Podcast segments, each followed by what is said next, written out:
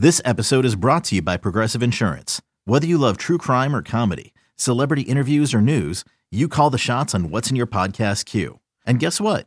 Now you can call them on your auto insurance too with the Name Your Price tool from Progressive. It works just the way it sounds. You tell Progressive how much you want to pay for car insurance, and they'll show you coverage options that fit your budget. Get your quote today at progressive.com to join the over 28 million drivers who trust Progressive.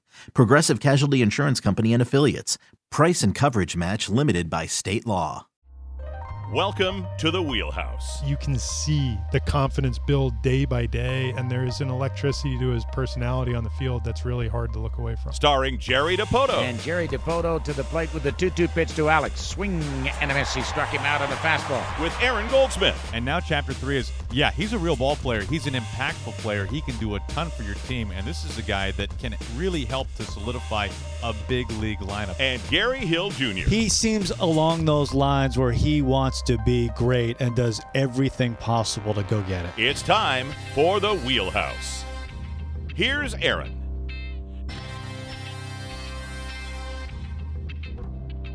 Welcome once again to another episode of the Wheelhouse Podcast. I'm Mariners broadcaster Aaron Goldsmith, joined as always by Gary Hill. G Man, good to be with you, man.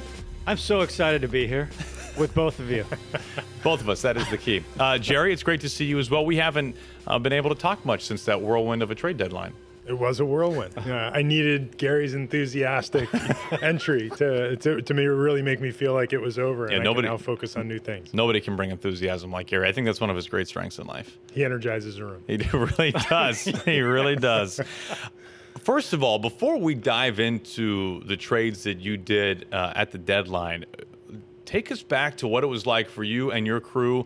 Let's call it the, the 48 hours up until the bell finally rung. I mean, what was the deadline like from your perspective? The final day of the deadline was probably about as dull for us as it looked like on on, the outside. It, wasn't as the rapid fire as they've typically been for us in years past.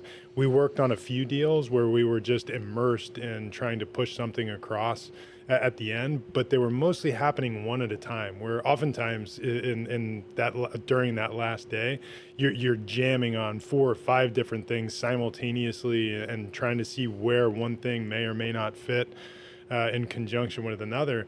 But in this one, we were we were moving pretty methodically, and and we didn't obviously we didn't come up with one to to push across the goal line, but it was uh, it was a much calmer pace than than in years past. And maybe that's because we were active a little earlier. I mean, there's no doubt that the overall deadline uh, league wide was uh, a frenzy. I mean, have have you seen a deadline that had quite as many players, especially of such significant value, move uh, at, at the deadline like we saw this year? Never seen anything like it before. I mean, it, it, it was entertaining to watch as, as everything was starting to fire across, you know, ESPN or the network, whatever you're watching, and and the tabs are being kept. It was kind of like the, the the ticker, you know, running along the, the bottom line on CNN or at, at the stock market. With the, the names that were being exchanged, you know, at one point we were trying to count how many Cy Young awards were now residing on the Dodgers pitching staff. So it's uh, it, it was pretty phenomenal to track. It had to be exciting for fans, and and just about every team in the league was active in, in one way or another in the days leading up to the deadline, and and nobody was doing it with uneventful acquisitions or trades. It was it was pretty fascinating actually. I mean, there were 10 All Stars from the game this year that were traded, which is pretty remarkable. You know, in the deadline in the past, it was a deadline, but not really a deadline because you still had a month where you could get some deals done. But now it's it's a true deadline. This feels like the last chance with the way it's structured. How much was that part of the activity that we saw, the flurry that we saw? I think that was the absolute number one driver in this whole thing. You know, I, I know there's there are a number of teams that are that are in the hunt, so to speak. Three or four teams in, in the National League that are right there, you know, hunting for that second wild card. There's another three or four, maybe five in the American League that are in, in that same hunt. But I don't think that was as big a driver as what you just said. It- you know, the, the absence of the waiver period in August really changed the way teams behaved, especially in a year where everybody is having some challenges in terms of injuries, the, mm. pos- the, the potential for COVID list placements, you know, and even trying to manage innings pitched for, for a number of guys who didn't pitch a lot in, in 2020. So all those things really snowballed into what became, you know, a, a very unexpected but entertaining deadline. Uh, this question is not specific to this year alone, but you mentioned the dynamic of you're on the phone, Justin Hollander is on the phone, your crew is working out or trying to work out potential trades while also trying to keep up with what other teams are doing. Is there ever a situation where you find out about a trade involving a player that you are actively trying to acquire and you find it out on MLB Network or on a social media platform and not from the team that you're dealing with? Or is there like, like this gentleman's agreement that you get told by the party that you're engaged with that that player has been moved someplace else? It, it happens, I don't want to say frequently, but it happens annually. And, and it happened to us this year on a couple of occasions. But more often than not, when you're unwilling to go that next step to, to add in and acquire a player that you've you've been in pursuit of, the team will tell you, all right, we're, we're moving in another direction. And sometimes they really are moving in another direction, and sometimes they call you back in a half an hour and say, okay. So you know, it's a and and oftentimes the way you know the difference between will they call back in a half an hour or are they really moving in a different direction is when it slides across you know the the screen in front of you. So I, we don't fault any team. Once you've gone as far as you're going to go, or once you say no, then there, there are no promises. You know, the, the other team goes in whatever direction best fits their plan. Let's talk about the trades that you made. Uh, for whatever reason, the acquisition of Tyler Anderson like didn't exist. yeah, you're the first person to ask me about this. and I, you know, it came across uh, officially like late and later at night, uh, late in a ball game for the Mariners. I, am trying to exactly pinpoint why that is. I mean, normally when you acquire a starting pitcher who a team uh, really needs, that that's kind of a headline news, but it, it wasn't for whatever reason. Uh, what did you like the most about Tyler Anderson that made you go out and get him? His consistency, you know, the steadiness, and for us, that was a great example of the question you just asked. We had been engaged on Tyler Anderson for weeks, actually, uh, leading into the, the trade deadline. And for the multiple days prior to actually acquiring him, I, I believe we were one of the teams that would have been counted as a finalist when a trade went through with or was going through with Tyler Anderson and the Philadelphia Phillies. And and for reasons that I'm not entirely sure that deal didn't work out. And we we were left there thinking okay it's it's within the half an hour give us a ring we're still interested. So you know we had already done a good deal of the work on on how we matched up for Tyler. And and the fact that we were able to quickly pivot and, and pick him up you know, he fit our needs. You know, we really needed someone to stabilize our starting rotation. We had been for multiple weeks going through, uh, and actually for most of the year, when you consider the number of starters we've lost, we have been toggling back and forth between trying to manage off days and, and find someone to pick up the slack with all the guys on the, the IL and oftentimes running out some type of opener or bullpen day and whatever it was going to be and we feel like Tyler solved that riddle for us, and and that was going to be a, a required for us, you know, in pursuit of a postseason berth, or just to get through the last two months of the season and be as competitive a team as we can possibly be. He, he does all of those things, and you know he's he's got some you know Pacific Northwest roots, at, having played at Oregon. Really good guy, throws a ton of strikes, and he's hyper competitive. It's I, I feel like he gives us a chance every fifth day. Tell us what attracted you to Abraham Toro.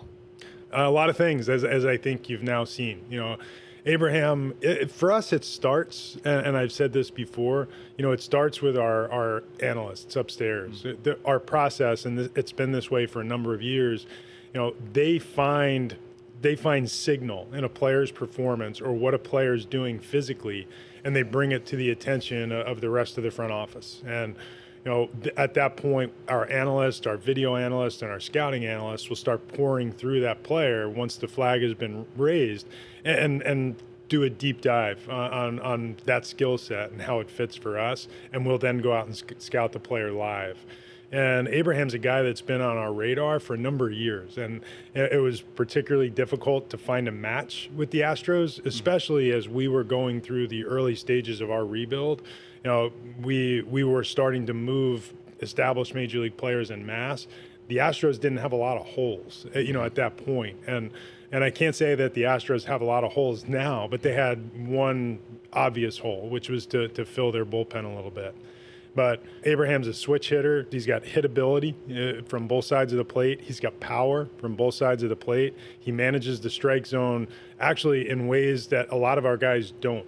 He's, he takes his walks and manages it that way. He's also very you know bat to ball oriented and makes a ton of contact in an era where that's not a super common thing. You know, and he, and he manages to keep a low strikeout rate.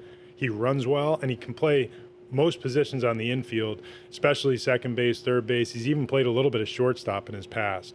And, and I think in pure sprint speed, uh, if not Dylan Moore, he is the fastest player on our team. And I, I, think by pure StatCast sprint speed, Abraham is is that guy. So it's a pretty fun skill set to add to the team. And and no one has really focused on this. He's the same age as Logan Gilbert and Cal Raleigh. You know, it's a he's a young player that we have here with the Mariners foreseeably for 2000 actually after 21 he's here for another five years which is you know a really fun fact for a growing team and and, and we plan on him being a part of that. Uh, joe smith comes over in that trade as well a long-time veteran side armor. I have to share with you i, I ran into uh, the great bill raftery one of the fantastic college basketball analysts uh, we've ever had. I ran into him at a function recently and he starts asking me about the mariners I'm thinking, wow, Raft, when you're dialing in, man. He's like, hey, you got uh, you got Joe Smith, didn't you? Whoa. Yeah, yeah, Raft, we did. And then the light bulb went off. Joe is married to Allie LaForce. Allie LaForce, a terrific sideline reporter for CBS, Raft CBS, the whole thing, right? And Raft tells me a story, and I have to know what you think about this as a general manager and a former big league pitcher. He's telling Joe Smith one night, uh, late at a cocktail party, he's like, you know, Joe, I think if just one time, just one time, you just went over the top and threw a strike in, they'd take it. They wouldn't expect it. They wouldn't know what's coming. Just one time, go over the top. Uh, I think that's a pretty good idea. What do you think? Just one, when you need a strike, I think Joe Smith over the top. He, no, nobody's swinging at that. I don't think anybody's going to swing at it either, but there's multiple issues that might arise. One is you're probably not just going to rise up and throw a strike. You know, it's, it's not that easy uh, even then, if you do, the chance of getting back into your normal slot and then comfortably throwing strikes is not going to be I- ideal. So, uh, although in theory it seems like a great cocktail party. Yeah, it's a great idea, Raft. Yeah, I, I, don't know if I'd go there. the idea of a um, loosened up Bill Raftery telling Joe Smith about this, uh, I think is nothing is better than that. I mean, coming from uh, somebody who I can't even imagine – uh, being as dialed into Major League Baseball as he actually is. Raft is locked into it, especially on Joe Smith's career. Hey, it's awesome, and and Joe's had a phenomenal career. Uh, there's a, one signed Joe as a free agent, and it was a it worked out to be a terrific contract then. And he has uh, Joe has pitched in more major league games than any active pitcher. Uh, he he knows how to get outs at critical times. And you know, for for family reasons, he opted out of last year's season. And I think his, as we talk about the some of the struggles with players coming back off low or no pitch count in 2020 you know 2021 for joe has been a lot of starts and stops after completely missing an entire season with no physical issue and uh, and he like rafael montero there was a lot of signal in his performance to suggest he's been incredibly unlucky. I mean, he's rolling a, a BABIP that is higher than uh, than he's ever experienced, and really higher than can be sustained. Sooner or later, that will likely come down. And despite these surface struggles with a high ERA and, and the super high BABIP, you know, there's still a lot under the hood that suggests he's still very effective, particularly in handling right-hand hitters. And you know, and having been with Joe for a couple of years before, I, I Joe is a phenomenal, you know, clubhouse presence mm-hmm. and just one of the best guys you're ever going to be around. And not really limiting that to, to what he does on a baseball field. He's a really good person, and, and he's nice to spend time with. And and he when he is there, he's invested in you and in that conversation. And and I think that makes him different in a, in a major league environment and and he's been through the wars. He's he's been a World Series champion. He's been to the to the big stage. And you know, prior to acquiring Joe Smith, we didn't have a player in our clubhouse with that cred. And and I and I think that matters is having somebody like that around who's been through that in their career. Well, speaking of that, Diego Castillo, you can say the same thing. He has been through it as well. He has pitched on the biggest stage, and now he is at the back end of your bullpen. Yeah, and and and somewhere along the way, for a guy who you know for since 2018 has been one of the better relievers in the American League and who just pitched a lot in last mm-hmm. year's postseason right through the World Series. He's really good, and Diego has he's got a mid to upper 90s fastball. He will occasionally, you know, get it close to three digits. He's got a wipeout slider. He has been a strikeout pitcher whose control has improved with almost every year that he's pitched and, and he's been durable and resilient. And and he's 27 years old, and again, a player that we will move forward with, you know, 2022 and beyond. You know, he he has the the ability to be here with us as we walk through what we think is going to be the door toward contention for many years, and and he's going to be a big factor at the back of our bullpen throughout. We believe. Your bullpen next year is going to be breathing fire. I mean, you've got guys right now on the Tommy John IL coming back that'll that'll be in your bullpen next year, plus Castillo. I mean, walk us through how your bullpen is setting up for next season. Uh, I'm excited about it. To, to, to be to put it mildly, to have Diego Castillo, Ken Giles, to have Andres Munoz, Paul Sewald, who's definitely put himself in a position to. Uh, Paul Sewald has made so uh, so much a believer out of anyone who's watching right now. There's and and he did it largely on his own by executing ideas that that he brought to the table, that Rob Marcello brought to the table, that Trent Blank and, and Pete Woodworth brought to the table, and then he went out and executed almost flawlessly as the years gone along you know, Anthony Misiewicz, Drew Steckenrider, these guys move forward with us. And, and young guys in our pen who've really started to show flashes. You know, Erik Swanson, we're hopeful to see Wyatt Mills, you know, come through this. And we do still have uh, Keynan Middleton moving forward. So it's a, I, I don't want to say we have more pitchers than spots in our bullpen because I will regret ever speaking those words, but you know that's an exciting group to grow with and some real power some real strikeout ability now you know w- what really portends a, a, great strength of our team. It has been in 21, and we think it will continue to be moving forward. I'm glad you brought up Sewald. The strikeout rate, you're talking about Kimbrel, Hader, Sewald. That's what we're talking about with this strikeout. Mount rate. Rushmore of strikeouts. Yeah, it's ridiculous. He's striking out everybody and it's and when you watch it, it's not none of it is surprising yeah. with how he's doing it, the deception he's creating. The, I mean, right-handed hitter right now with, with, I mean with Paul coming from what feels like behind the hitter's back, it's almost like a left-on-left type mm-hmm. matchup, which is very unusual in today's game. But he's not doing it with what would ordinarily, you know, that that we'll call it the Dennis Eckersley or even Joe Smith, who can really be murder on right-handed hitters. They're doing it with sink. You know, Paul Sewald's doing it with ride, which is phenomenal, and and he's doing it with that sweepy slider that he can start at a righty and break over the the outside corner, and it's he's frozen a lot of hitters. He's gotten a lot of really awkward swing throughs, and the way he's able to create that same deception cross-firing a left-handed hitter has been a revelation for us, and uh, I I, I, think Paul has been among the most pleasant surprises in this season across baseball, not mm-hmm. just with the Mariners. He's he's been awesome.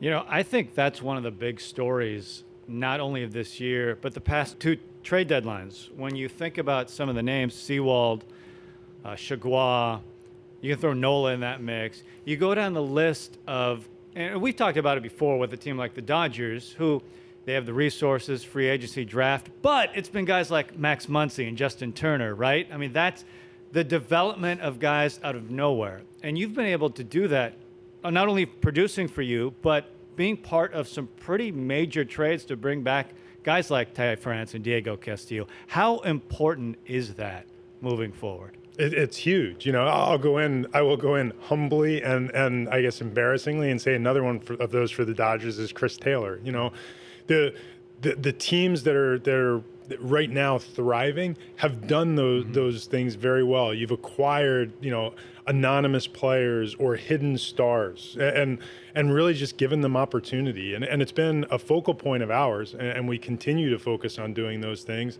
And I, I, found it, you know, last year at the trade deadline when we were being, you know, hunted on Austin Nola, and we were allowed to then go out and hunt down guys like Luis Torrens and Ty France, mm-hmm. and that that really fit for us. That that all three of whom I believe are in that category. Also in that deal was Austin Adams, who's another one in in, in that general light. And and in this year's trade deadline, I mean, we were we did ultimately trade JT Chargois in the deal that brought us Diego Castillo, and I would venture to say there were a dozen teams that inquired on Paul Sewald, and you know we were a little more resistant in, in, in including him in any type of deal because we felt like this was we didn't want to just absolutely break down a bullpen that had been so good, and we believe Paul had forward moving. There, there were a lot of stories being told by what he was doing and how he was doing it Mm-hmm. that, that led us to believe that 22 and beyond had a chance to be every bit what we're watching right now, which is exciting. Did you trade Chargois because he cut his hair? Can this is an honest platform, Jerry? It was disappointing to me. I think it was it was disappointing to Scott. I mean, it was it was heartbreaking. He did. It, it was a magic mean. Uh, one of the things that, that I missed about Shaggy was was you know his handling of the, the puffball with the, Oh, the, puffball is the greatest I- thing ever. I'll miss that. And It's like, is that Gaylord Perry? It was What phenomenal. going Howard on with that Bosky, yeah. he was uh, he was fun, and he did a great job for us. You know, Shaggy, we call it our pivot position. Mm. You know, Shaggy made the pivot in a game. You know, going from the starter to the bullpen.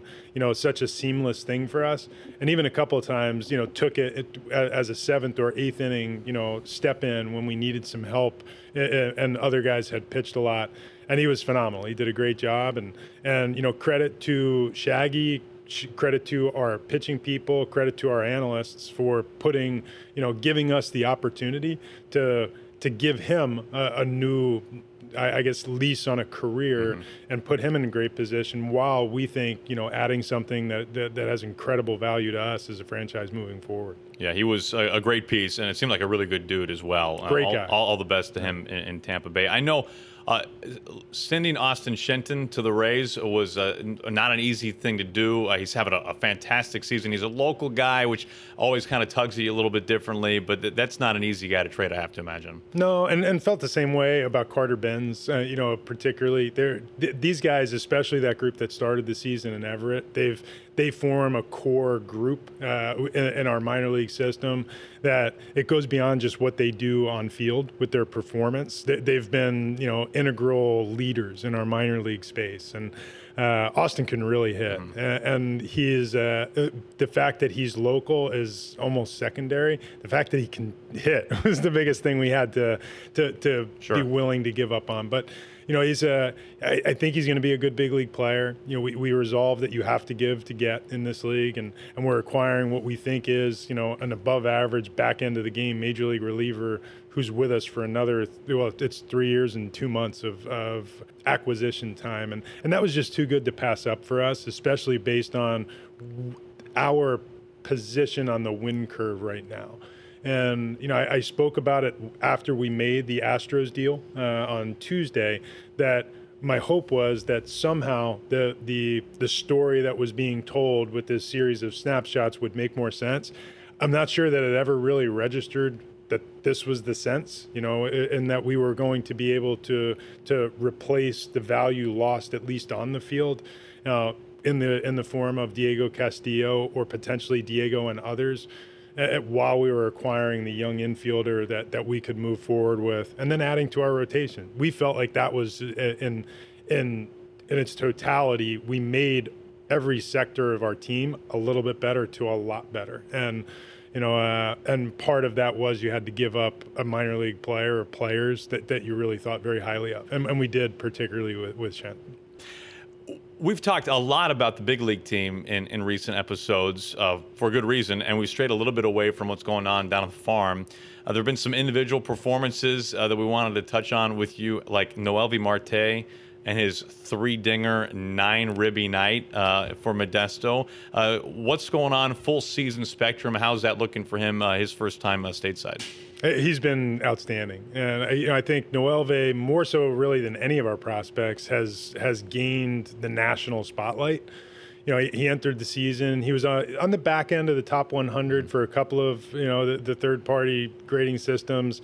Didn't make the cut for others, and I think now as you look at the the mid season updates, he elevated. I had for for most third parties in, inside the top 25. Some they have him up as close as 16 or 15, and Uh, I think you know right now that's an exciting development for us. He's one of the youngest players in full season baseball uh, over the course of the full season. He's shown power from day one. He, it's a combination of power and speed and hitability. And I think his most recent, you know, the, the big night that he had, you know, in, in, Modesto is refreshing because July was the first real lull for Noelvi. And, and I say that the first real lull for him as a professional. And it's not shocking. This is his the first time he's gone through the long season. So he was electric in May and June. He was blah in July and then came out in a big way and, and said, all right, I'm, I'm, I'm back to doing the wonderful things I was doing before and he got his second win, and, and I'm you know, looking forward to seeing how it finishes for him. That sounds so much like Gary this season. Blah in July. July yeah. was just I, I, I Gary. I I mean I'm not trying to go after you. here. I just felt like July was it could have been better. That's yeah. all. Uh, blah and lull. I think it's a great way to describe just my whole season in general. Yeah, well, but specifically one month of it. But today it, it appears but today, like see, he's bringing the three homer night. Yeah, yeah, yeah. three homer nine ribby night. You know, it's when you never know when it's going to pop. Uh, hey, Julio is in the Olympics. I'm not sure if uh, there might not be anybody more excited to be in the Olympics than Julio, and that's saying something. Uh, what does it mean to you and the organization to have him be able to compete on that stage? I love it, absolutely love it, and, and it was a no-brainer for us when he when he expressed interest in going. Yeah. There were other of our players, uh, you know, particularly players that were domestic U.S and were were asked to be involved with Team USA that opted to stay here and and you know pursue big league opportunity, and I don't blame them for that. You know, it's a it, but Julio jumped at the chance to go play for Team Dominicana, and and he was really proud to do it. Which I, I is when you know Julio, it's the, the he was beaming with the idea that his country wanted him to play for them, and and Julio all, was also beaming with the idea of playing with veteran players and just letting them see what he does. Uh, he's he's not afraid of the spotlight. I think he really wanted to be involved, and it's uh, these are experiences you can't replicate anywhere in, in, baseball. It's it's different than minor league playoffs. It's different than than a regular season major league game.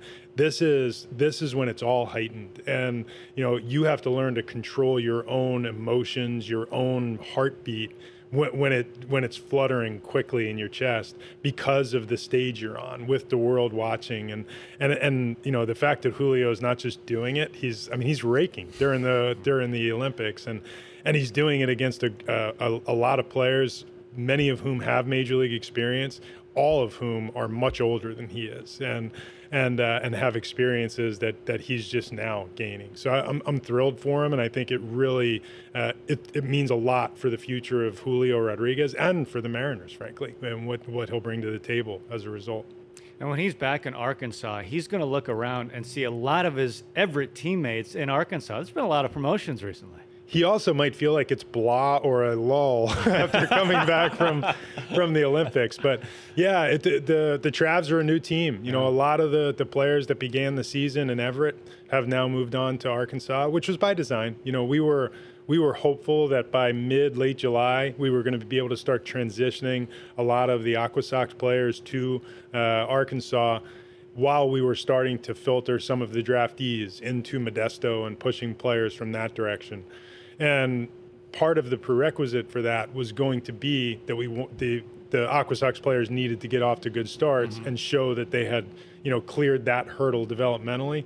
And first with Austin Shenton, when we talk about Austin, when we talk about guys like Levi Stout and Matt Brash, Brandon Williamson, Patrick Frick, you know, it's been it's been a pretty steady, uh, I guess, move of players from Everett to Arkansas and it's a, you know it's a quicker league. Uh, obviously, it's not as hitter friendly a ballpark, mm-hmm. and some have adapted more quickly than others uh, to the new challenges. But you know, most of the players that began the season in, in Everett are there now in Arkansas.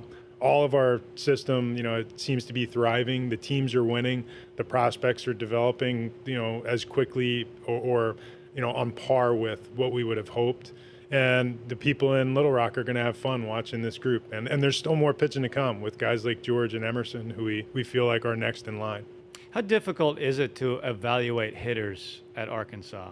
You know, it, it's particularly tough on the right-hander mm-hmm. because it's a, you know, it is a tough ballpark, particularly yeah. on righties. uh, apparently, unless you can just hit oppo bombs like like uh, Julio Rodriguez, which he started doing as soon as he got there, and which, not an easy thing to do in most ballparks, but particularly in, in Dickey Stephens Park, it, it's a it's pretty unforgiving to a right-handed hitter. But you know the lefties it plays a little fair, uh, a little more fair, especially you know down the right field line. And you know the the idea is mostly hits are hits everywhere, and uh, but the the power game can be subdued a bit in, in Arkansas you know, that being said, we, we, we love that in our system. It forces you to find a way to create runs instead of just laying back and bombing. And, and the fact that some guys are transitioning in there after having had so much success in Everett, I, I think it, it it's a really good step in in their development. So it's it's going to be a fun team to watch. And my guess is that a lot of that team you're seeing there now will be the same group that's back there to start next year and take the next step toward the big leagues. Julio Rodriguez was the cover boy for the Baseball America Prospect Handbook. Uh, George Kirby, Emerson Hancock are the uh, cover boys of a recent Baseball America uh, edition. I know both those guys were a little banged up. How are they, health uh, status? Uh, how are they going forward the rest of the season? Uh, well, the, first, we're thrilled. It's given me wallpaper, which you know I think is great. The the the guys they deserve to be noticed. And you know the fact that that Julio has the kind of personality he does, in addition to the great skills and performance, it doesn't shock that he's that he's on the cover of the the book.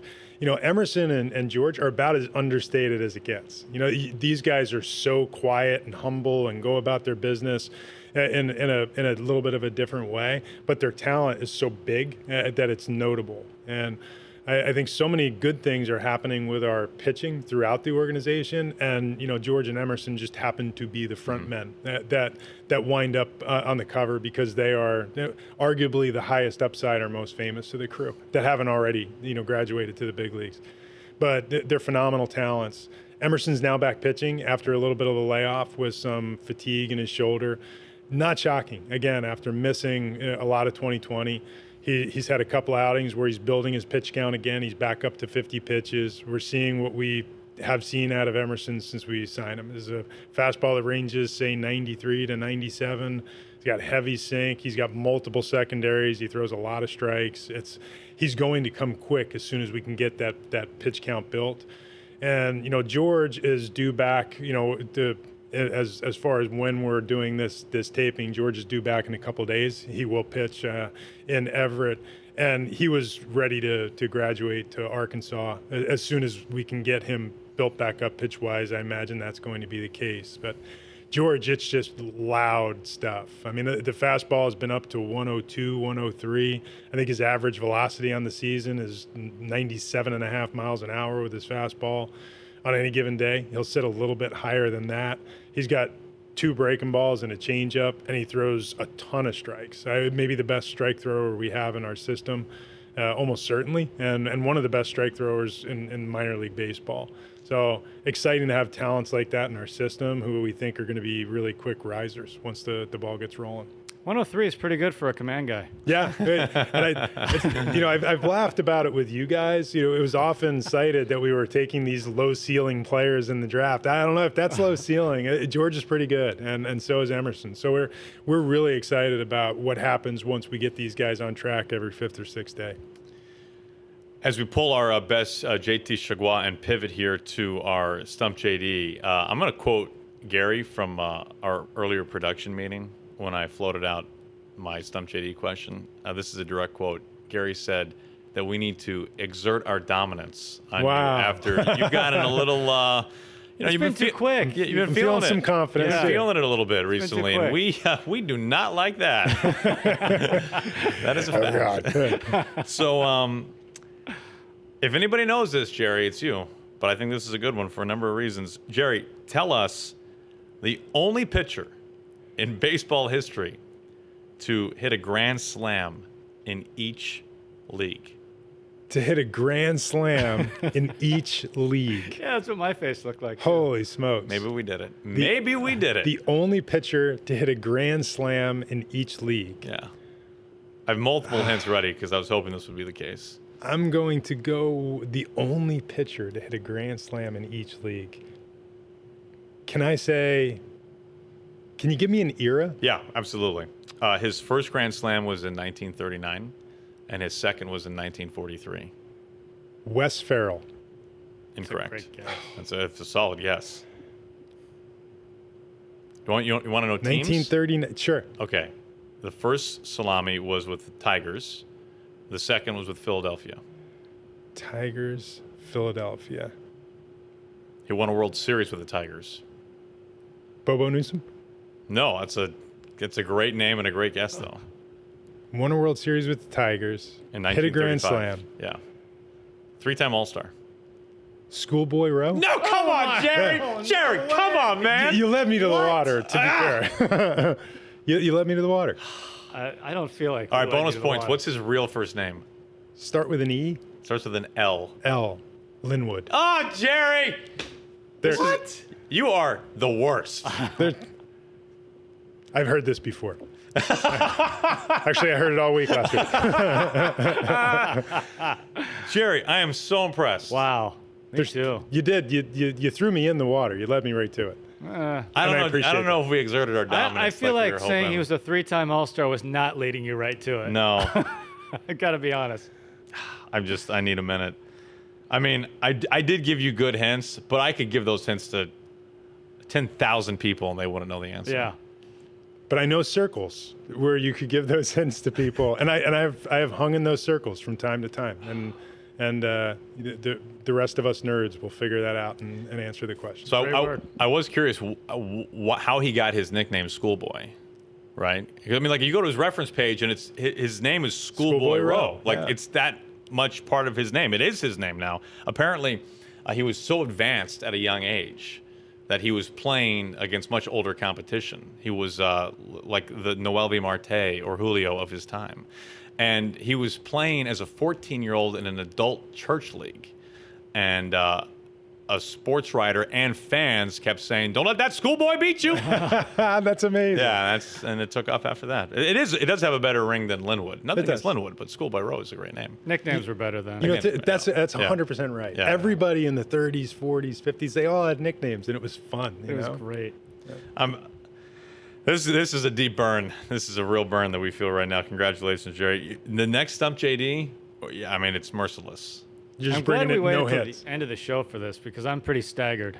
Uh, yeah, you're right. I wouldn't be able to continue if this were the beginning. Uh, we will get to our listener question, which is a little lighter than the trauma that we just suffered through. Uh, this is a fun one. Uh, Jordan chimes in. He, as we've referenced, it's been a point of controversy. We know your favorite dessert. It's been well documented on this program. Makes its way in every other episode. Uh, but he, Jordan would like to know, Jerry, what's your favorite summer cookout meal? Like, what's your, your favorite thing to uh, to cook in the summertime? Favorite thing to cook in the summertime. Uh, I like doing. My wife and I will do teriyaki burgers with pineapple. Oh, uh, nice. Which I like to grill. I also like to do like lamb skewers. Uh, uh, just do lamb skewers, rotate in a little bit of tomato, a little bit of onion in between, and do something like that. Maybe some Mediterranean uh, uh, tie to it, which is great. And then we, we make this uh, like a, a what we call Texas beans. That, that is a some it's surprise meat. It could be beef, it could be sausage, it could be chorizo, and with some you know some uh, pinto beans, some white beans, and and just just big old honking Texas beans with a nice sauce, and it comes out great. And they serve as a great side when you want to do the the burgers. Not necessarily with the teriyaki burgers, but you know, but with most any other burger. Very solid. Hey, uh, speaking of food, I met a food icon the other day that you'd be interested in. I bumped into the one and only Chris Bianco. Come on. Yes. None I- other than from Pizza Bianco. Yeah, I was. I mean, I was over the moon. I was. I went full fanboy, man. It was. I will say that you could go coast to coast. You're not going to find, perhaps, unless you're in my backyard, a, a better pizza than you will there. That's a people wait online, and we used to when I was with the Diamondbacks for years. We were right around the corner, Right. And you know, the we would go any place in, in the in the Phoenix area. We would go to eat lunch. to avoid having to stand on the line at Pizza Bianco. And when I first got there, I'd never been to, to, to the restaurant. And and after I finally just bit down on the, the nail and waited on the line, I thought, why don't we do this every day? This is, it's amazing. Yeah, but that's awesome. Yeah, it's uh, one of my absolute favorite places uh, to eat in America. And for folks who make their way to spring training, I mean, you, you have to find a way to get a lunch or dinner or pizza. And it is Bianco. truly, it's worth the wait Yeah. on the line. It's, it's, it is an amazing spot. It's the best. Jerry, um, hey man, uh, good work at the deadline. Even better work on Stump JD. We will step our game up next time, but we appreciate you always uh, rising to the occasion. I like where your game's at. I gotta be. Thanks, Chair. you got it, guys.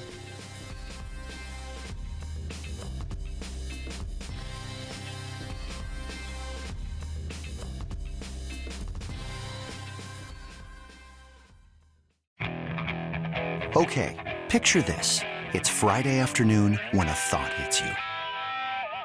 I can waste another weekend doing the same old whatever, or I can conquer it. I can hop into my all new Hyundai Santa Fe and hit the road. Any road. The steeper, the better. Because my all new Santa Fe is available with HTRAC, all wheel drive, so I can hit the trail without a worry in the world. Heck, with three rows and best in class rear cargo space, I can pack the whole family in with all our gear. We've got available dual wireless charging for our phones, so we'll never lose touch with civilization, and we won't lose touch with the primordial power of Mother Earth. So, which is it? Waste the weekend or do something a little more epic? And conquer it in the all new Hyundai Santa Fe. Visit HyundaiUSA.com or call 562-314-4603 for more details. Hyundai, there's joy in every journey.